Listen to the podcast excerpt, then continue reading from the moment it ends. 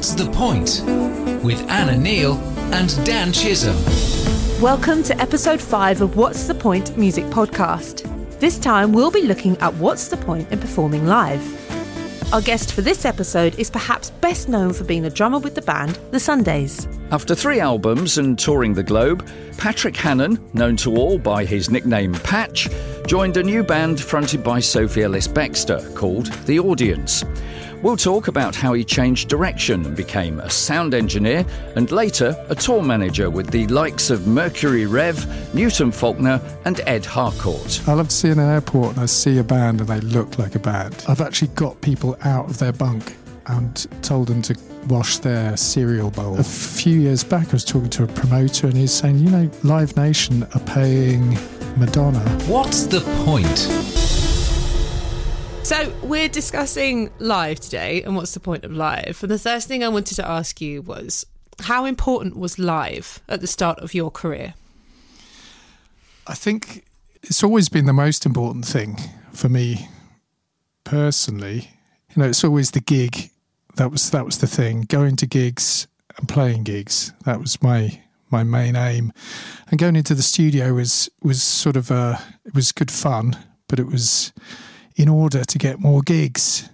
So live has always been absolutely the most important thing to me. And do you sort of sense that that's the the reason why groups of artists get together and form a band to take the music out on the road because they're driven not necessarily by the quality of the music they're producing at that time, but by the fact they want to perform live. Yeah, I, th- I think when you when you get into a band in the first place, it is a little gang, and going out with your gang and sort of traveling around is makes it all make a lot of sense. I don't think you actually think it through too much when you're first getting into it, but it's uh, that's the first thing you want to do is play a gig more than go into the studio. And what do you remember about those um, first live gigs that you took part in? What was it like as an experience? You know, we got a lot of mates and family down. I lived in Fleet. There weren't too many actual gigs. There was the West End Centre, which was uh, which everybody around here knows. If you could get a get a gig there, that would be kind of the pinnacle. But we we would do like sports bars and leisure centres. And we used to organise gigs at Farnborough Tech when they had a stage there. Don't know if they still do. But just bring in all the PA and the lights and everything, put on our, our own gig. That was it. Because there were a few pubs you could play, but the circuit was, unless you moved out, went up to London, yeah, it was a little bit limited, just, just relying on the, the actual existing gigs what was the jump point for you? So you're saying that you played a lot of, you know, the local venues, uh, the the Farnborough Tech, etc. How did you make that jump from doing those venues to London and some of the bigger gigs that you were doing? Well, the gigs I was doing myself were were with various local bands. I used to, I, I would usually be in about four different bands at the same time because I was a fairly reliable drummer in the area. But uh, my brother's band was a stage ahead of of uh, what we were doing. He was in a band in the eighties called Jim Jiminy. I would go along and and help them out, you know, carry the the gear in for them, and just do the little roadie jobs, which I didn't realise I was doing. I was just there helping out, and I was learning learning a trade. That's the thing. No one learned actually back then. It wasn't it wasn't a trade. You just sort of your roadies were your mates or your your brother. So yeah, I'd go up to London with them. We we'd get coach loads of people to go up to the um, Covent Garden. There was Rock Garden was was a gig there.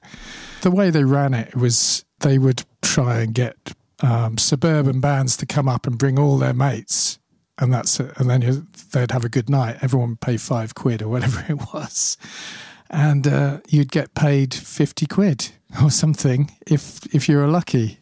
so they got the bar takings. Yeah, it was kind of in the the days of pay to play, no way. If anyone remembers that that little uh, yes. uh, movement. we, it's still going, still going pay to play. I think London's still like that. Actually, to be honest, I think a lot of the shows I'm are. Sure, it is. Bring 250 people, or you won't get the gig. Yeah, but it would mean you'd get because they would put say three bands on doing the same sort of thing. So you'd get a band from um, I don't know, Petersfield, who are like Poodle Rock on, uh, you know, and you'd be you'd be second on, and you'd be like a little indie band, try, you know, trying to be like Brilliant Corners. So it's a quite an eclectic evening. So now, obviously, you have a very diverse career. We, we can't carry on this interview without mentioning. I, I have to be I have to do a disclosure here and say possibly one of my favourite bands, but Patch knows this, uh, which is the Sundays. How did you How did you come about? It was through my brother and his band, Jim Jiminy, and before they were, hang on, it must have been before they were Jim Jiminy, and my brother moved to Bristol because one of the other guys in the band was at univer- went to university there. So he moved to Bristol just so that he could carry on the band with him.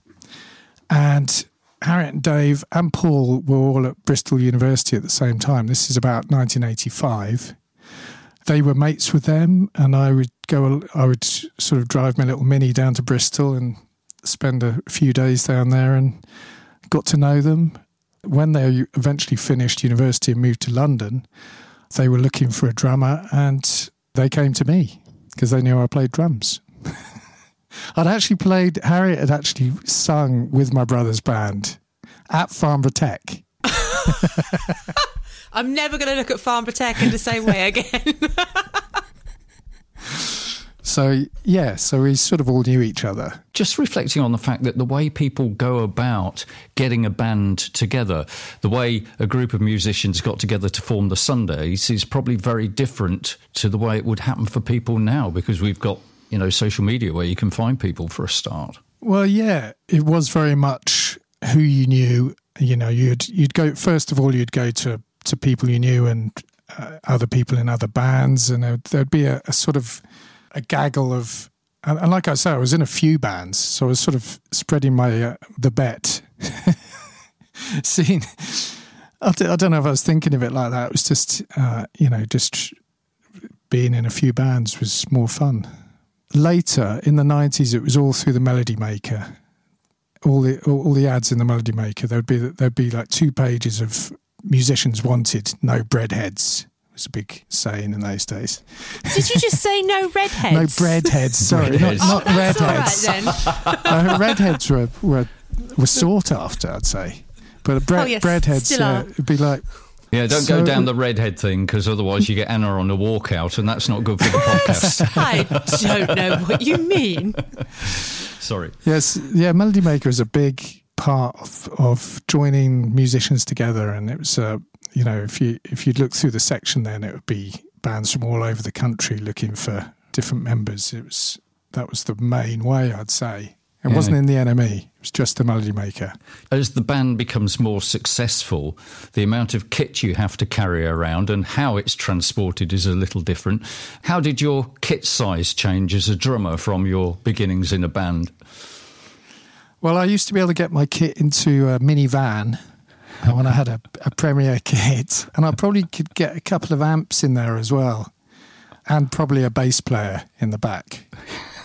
so, so, uh, it had a back space.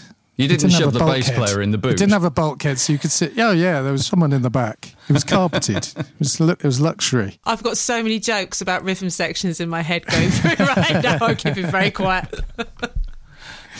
So, like, carpet in the back of the van sounds quite luxurious to me. I can't say I've ever experienced that in, in a bog standard transit van, but how glamorous would you say your sort of early days of of touring were with the Sundays? Um, the Sundays we the first tour we did was in a minibus, and I'm not sure. I think we took out the two back the back rows of seats and got the drums and the amps in there. We didn't have a lot of gear, to be honest. It wasn't a massive amount, and then it was just a standard minibus, so you had to take all the gear out at night because it, it wasn't protected like the splitter bands vans these days, where it's all locked up and sectioned off in the back.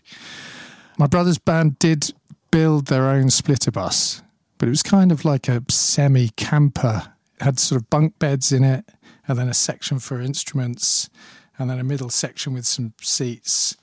And we, we used that with a few different bands for a while. It was sort of quite a thing to have a splitter bus. so I'm sensing origins of your. Obviously, you work as a tour manager. now. Yeah. And I'm sensing already the origins of being a tour manager from the very start here.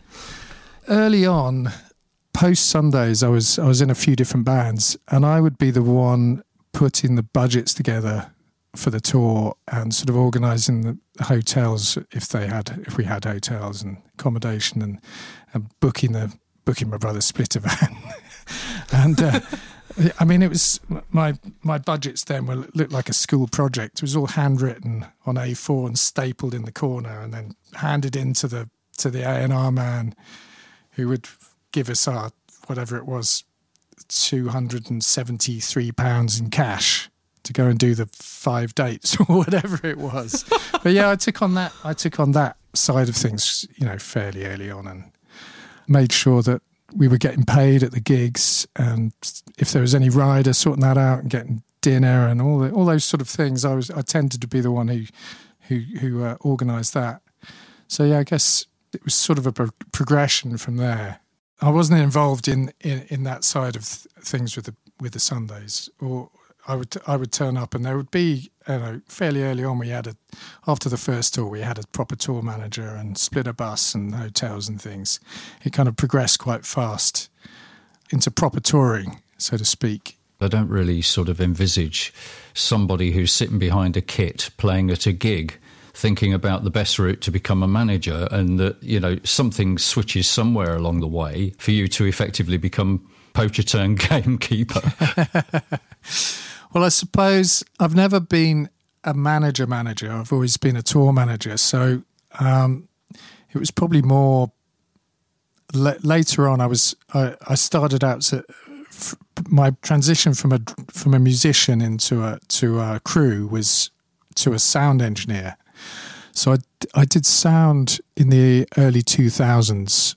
I got a lot of folk stuff. So I was doing Steel Eye Band, Maddy Prior, and a, a lot of bands associated associated around them, and doing nice theatre tours. And it was it was a good chance to learn a trade away from the world that I'd been in. So I'd been in the indie world, but I didn't do any sound engineering for the indie world until uh, a couple of years after I'd started doing sound engineering in the folk world, which is it's an excellent model for for touring the folk world. They just they just keep touring, and they they put records out, and it's they just tour at the, at the level they want, um, and they've got very nice fans who always come to see them every time they come round. And it was a it was a good it was good to learn all about doing live sound in that environment.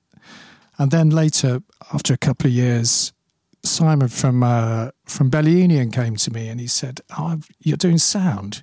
If you come out and do sound for some of my bands, you could also, you know, do. I wouldn't even call it tour managing. You could kind of look after things on the road, and it was, it was tour managing basically, and doing sound.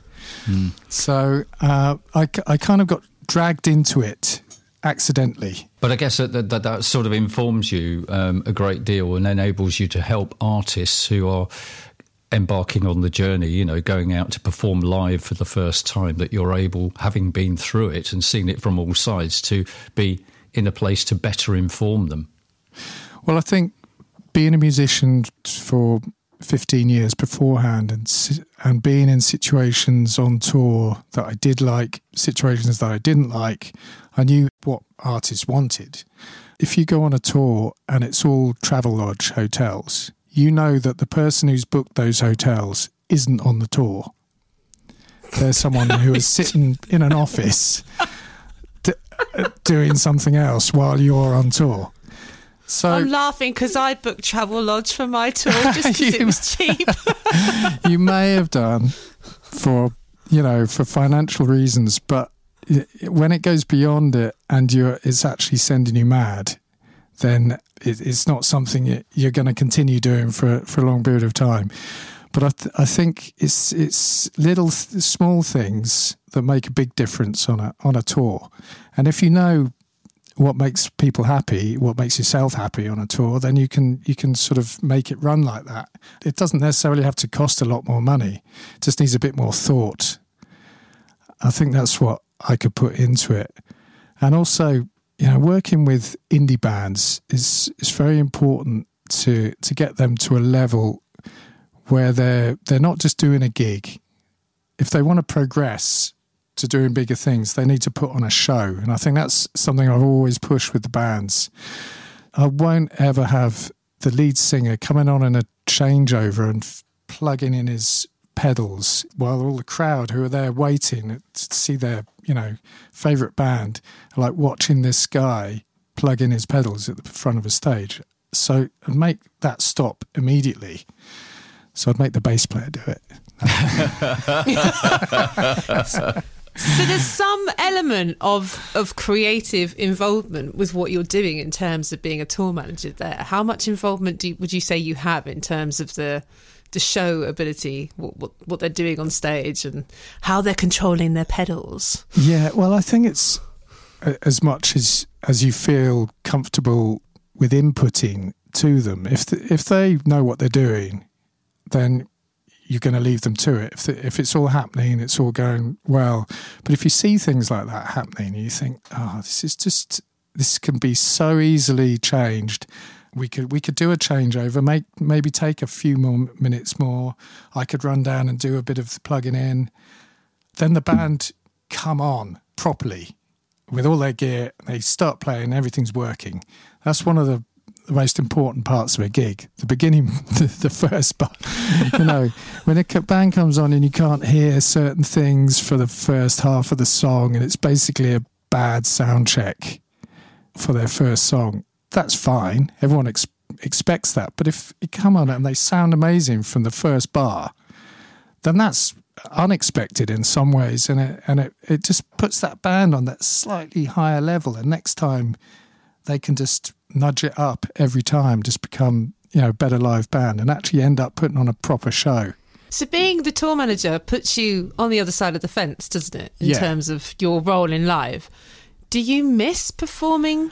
Oh yeah, I, I couldn't say that. I I wouldn't have liked to just continue being a drummer and just having that lifestyle. I think that would have been fantastic. there's no way, there's no way around that.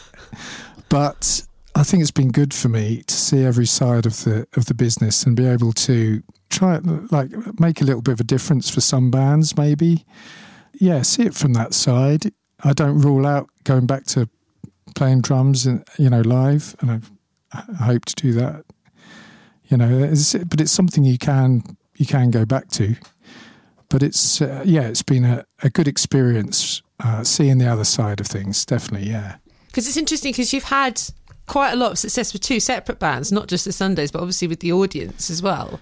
And both of those kind of came to a, a natural sort of end point. And I wondered, was that part of your motivation for also moving into other areas of, of live production? Well, I think particularly with with the audience, we always had top crew. We we often shared crew with with Manic Street Preachers and a few other top bands who are on the same management. At that point, we were trying to, you know, we were trying to make. It was it was one of the last times of a of big record contracts. So where you've got two hundred thousand pound record contract, which sounds like a lot of money, but you've got to make get have six people living on that for 18 months and make an album and etc etc but one thing i did notice was that the crew whenever we were like oh sorry lads the money's run out you're to have to go out on the uh, on the road and just do it for per diems and blah blah blah they never said that to the crew. The crew were like they wouldn't have turned up they're not turning up unless they're getting their daily daily uh, fee plus per diem and hotel and everything. So it's like, hang on a minute, That's, that could be quite a nice little job. You know, I know what I'm doing. I know all these people. I tend to hang out with the crew as a drummer on a tour more than the band because, uh, to be honest, they're more fun than the rest of the. What sort of lessons do you think that you learned from your days in a band which would be important to impress on those setting out on that journey now? Hmm, yeah, interesting. That's what I have been able to impart onto onto bands from my experience as a musician, and I've been able to see the pitfalls and you know how much money is wasted on silly things. You know, if you're only going to be in a hotel for a few hours, then there's no point having a really nice hotel. But it, if you're going to be there for a couple of days, it's nice to maybe spend a bit more money. It's it's all the little things on a tour that makes makes the difference. I don't know what what I would impart necessarily to young bands now because it's hard. It is very different. It's a very different uh, landscape now to to when I was starting out you have people who can find themselves as a group of people, um, whether that's a solo artist with supporting musicians or as a band, where people can be living in each other's pockets 24 7 for a, a, period of time, you know, when you're getting to the stage where you're touring. And actually, that, that in itself can be quite stressful, even on people who are very good friends. it, it is enough. Uh, you find there, there are touring people who know know how to deal with stuff, and then there are people who struggle, and you can see that with certain people, and it it, it can come out in different ways. It can come out in, in you know too much excess sometimes, or just they don't look happy a lot of the time. But I try and make sure that people know that they need to look after their their own stuff. No one else is actually going to you know, that we haven't got a social worker on tour. They do actually have to look after themselves, and they've got to say if they're if they're struggling, and they've got to look after their own kit. The thing is, when people just don't respect the bus, leave a lot of rubbish around, and bring too much stuff with them, that's that's a that's always a big thing. When I work with Mercury Rev, they're they're one of my favourite touring bands. Jonathan and Grasshopper are both born the same year as me, so we we we get on really well, just because we've we've been doing it the same sort of length of time, and they've seen everything. And when you pick them up from the airport, what I like about them is they look like a band. They haven't got like crappy, comfortable airline clothes on. They come out. They've got sunglasses on always. They've got like scarves, jack, black jackets, black trousers, good shoes they got guitar on them. They just look like a band. And I, I say that to a lot of bands. Don't when you're doing a flight, you do, if someone's going to see you getting on that flight, they might recognise you. If you look crap, to go, oh, saw that singer, looked a bit crap. if you look like a band, that's my favourite thing. I love to see it. I love to see in an airport and I see a band and they look like a band. It's commitment. It's commitment to it. And the heads heads turn, don't they? You know, and those who don't know it's a band, the heads turn. Yeah, they do. I mean, you want to see oh, Jonathan oh, and Grasshopper? They just they just look proper. Uh, I, I respect them for that. so I, I'm just laughing thinking about the state of me on long haul flights. I used to get on the plane with no makeup on because it was like 16 hours with a hood over and my like yoga pants on, just hide in a corner on the plane and kind of limp off the plane when it landed in Toronto or LA or somewhere. So I'm just sort of thinking, oh yeah, maybe that was um maybe that was my downfall. maybe you need to upgrade your yoga pants. design, design a yoga pants or something. I had my slipper socks and everything. Cool. Push the boat out. I'm really rock and roll. I know. well, maybe it was a lack of commitment to your, to rock and roll there. No, don't tell everyone. They'll know what I'm really like now. but it's interesting. Do you think now that the you, you mentioned that you had record contracts that would pay you two hundred thousand pounds for your contract for eighteen months, and you've you've touched on the fact that things are different now. Mm. Before the pandemic, how hard was your job as a tour manager? Um, it depends on the band. I don't, and what I don't do is that I won't take on a band who have been had a, had a babysitter before them. So if they've, I don't do alarm calls for bands. I don't clean up after them. I don't bring their stuff to the bus. I, I don't tell them where to eat. I don't, you know, I tell them a time. If they ask me a question that's in the itinerary, they get a very short, sharp message about that. I don't want to. T- I don't want to tell them it twice. So yeah, I think you've got to be strict in some ways, and then you know, people, particularly bands, will behave as you treat them. So if you treat them, you know, if you don't give them a hard time about being ten minutes late in the morning, or about that's the way they're going to behave. And some certain tour managers, because they're just tour managers, maybe they tend to ruin certain bands, and you'll get, you know, you get the Guns and Roses effect. They're just they've had everything, and you, can't tell them anything. But I worked with Sufjan Stevens uh, on a tour, and I, I was just tour manager. But people were coming up to me. The the agent was coming up to them, and the rep company was saying, "Oh, you got to be really careful with with Sufjan. He's like really sensitive about stuff." And it's like the first week, it's like absolutely brilliant. He was the one of the best people I worked with. He'd love to hang out after the show.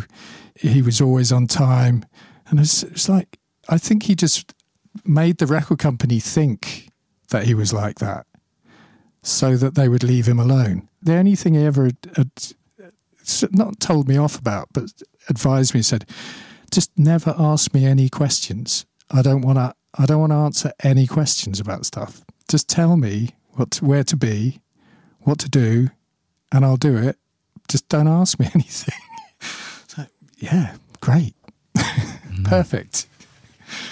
He built a really nice group of musicians around him. He had a support within the band. If you if you were playing up on the tour, you wouldn't you wouldn't last. To instill professionalism in people must be really important because I know we've said this before on the podcast, but there are two words, not one music and business. Mm-hmm.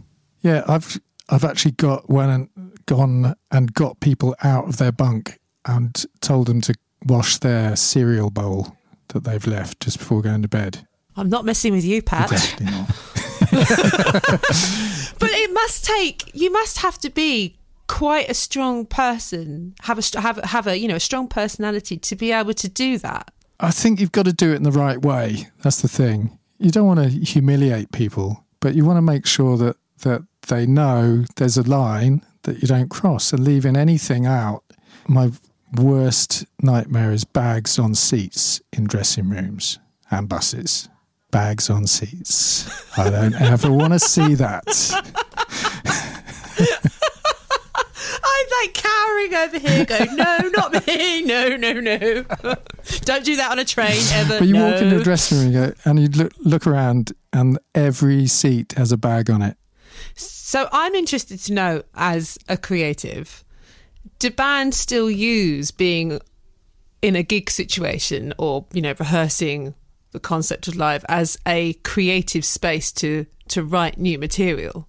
Um, not often, I'd say. I'd say that they do that out of of that situation. It, you occasionally get a band working on a new song, and they might work on it over a few sound checks, and then pop it into the into the set at some point. But it's not something. I don't know if, whether it's just sort of laziness, maybe, or uh, it is hard to do that. You got to because sometimes you don't get very long sound checks, as you know, and to to be rehearsing.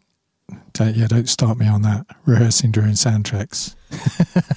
I guess what I'm getting at is that you know you're you're part of this community in a band, and one of the things that happens is that you write songs as a band, as as a collective in your rehearsals, and I wonder whether we've slightly lost the art, whether live has become literally just a process that a band goes through. They they go and they perform live, and that's it, as opposed to it being a creative compositional space. Yeah, I, see a lot fewer bands now. More, you know, one or two people, and then they bring in the rest of, the rest of the musicians because it, like I was saying, when you've got six people in a band, it's it's difficult to make it to make it work financially for one thing and as you know personalities and everything it's you know it's hard to keep that going so probably the consequence of that is that there's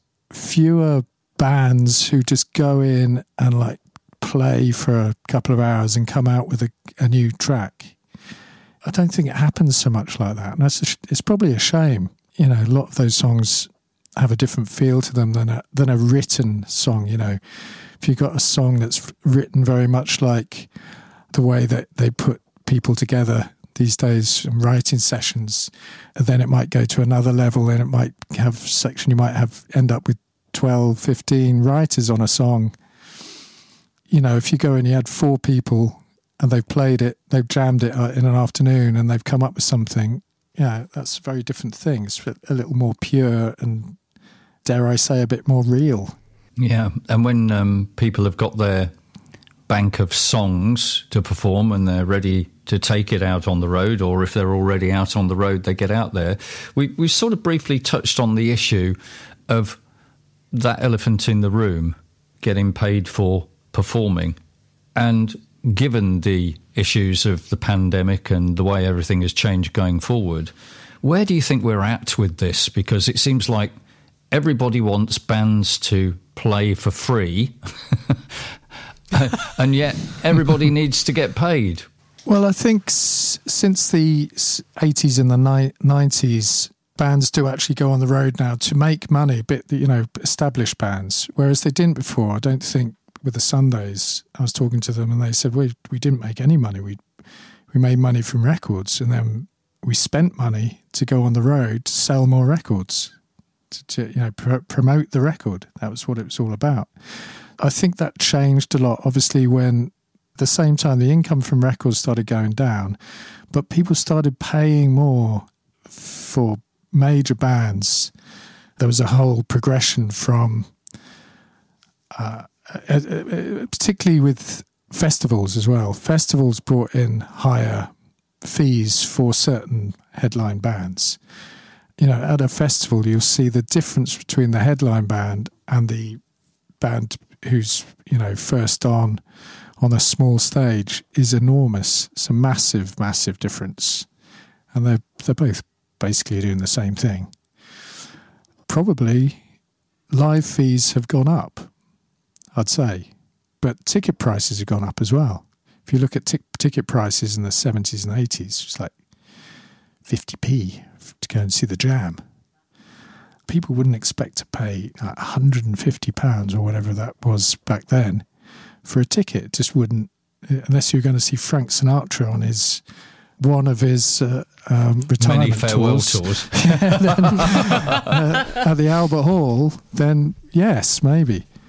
But then, uh, you know, a few years back, I was talking to a promoter, and he's saying, you know, Live Nation are paying Madonna 110% of the ticket price. 110%. 110%. Because Wow.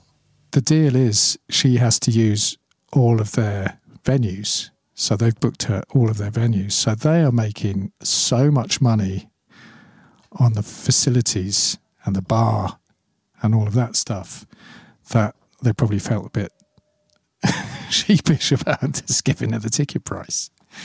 But it's that that goes to show what you know what everyone's making it, it at that level. It's just an enormous business.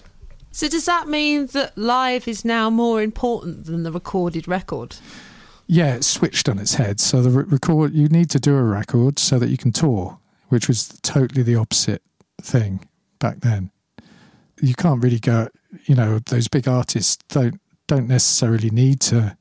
They'll make money from records, uh, I'm sure, and from all the other things that you make money from from doing that. But that's not their primary income source anymore. What about for the little guys? Yeah, that's more difficult. I mean, there's different ways to do it. You can, you can. Um, I think it's easier to sell your records on the road now. When we were doing tours in the in the nineties, you, you you couldn't sell your record on tour because that wouldn't go into. They, would say, "Well, it's not going to the charts. Uh, we need to sell it. All the records need to be sold in a record store, and it needs to be registered. Then we go up the charts, etc., etc." Now, early days of Bella Union, the, the tour support for the band was 10 boxes of CDs. Sell those, that will pay some of your expenses as you go along. so, so it's, yeah, it's, uh, it is different. But people will buy records physical records more readily on a tour than they will in a shop. They'll just do it on Spotify or stream it, whatever. But uh, you go on a tour, you if, if a band has got vinyl records, they sell more than they would ever sell in a shop, probably. A, it's a, it's a good way for a, a medium-sized band to, to, to pay, you know, to, to make some money. So, what I'm interested to know on the back of that is we're going to come into a situation where there are lots of bands ready to play because we've not been able to for a while. There will be Yeah. limited number of venues possibly to play Yep. it because not every venue is going to survive. How easy is it going to be to perform live? I've been trying to prepare people who've been calling me up and saying, "Look, I've got, I've been offered this, I've been offered that. I don't want to, I don't want to, you know." I'd saying, "Look, take absolutely everything at the moment. It's going to be a mess when it all kicks off. It's going to be an absolute mess. Not only everybody, like you say, is going to want to start touring at exactly the same time, but we've got the Brexit issues from the UK. But the, the government are trying to work so from, from what I can hear, with some of the people in those industries to, to find a solution around these problems. It's on paper. At the moment, backline is looked upon as commercial goods, where it's, it's obviously not. It's, it's just tools of the trade. So if you can't take backline into Europe, that's a that's a major problem. So things like that just need to get sorted out. I hope they will and that there's also the visa problems and all of that. But we'll see. Potent- potentially going to be quite expensive, isn't it? It could be, but it's it's always been expensive to go to the US to tour. People do it, so it just depends on the money will shift around and prices will go up and down. Different people will pay for different things in different ways. I don't know, but um, it will work itself out. To a, it has to be a workable way of doing things. So, Pat, what is the point of performing live? getting to the bar afterwards. you're not gonna you're not gonna do that. You're not gonna do that if you're uh, if you're live streaming. You might do, but it's not going to be as much fun. Put in a very realistic and true way. Thank you very much for joining us. It's been a real pleasure talking to you today. Thank you. No problem. What's the point?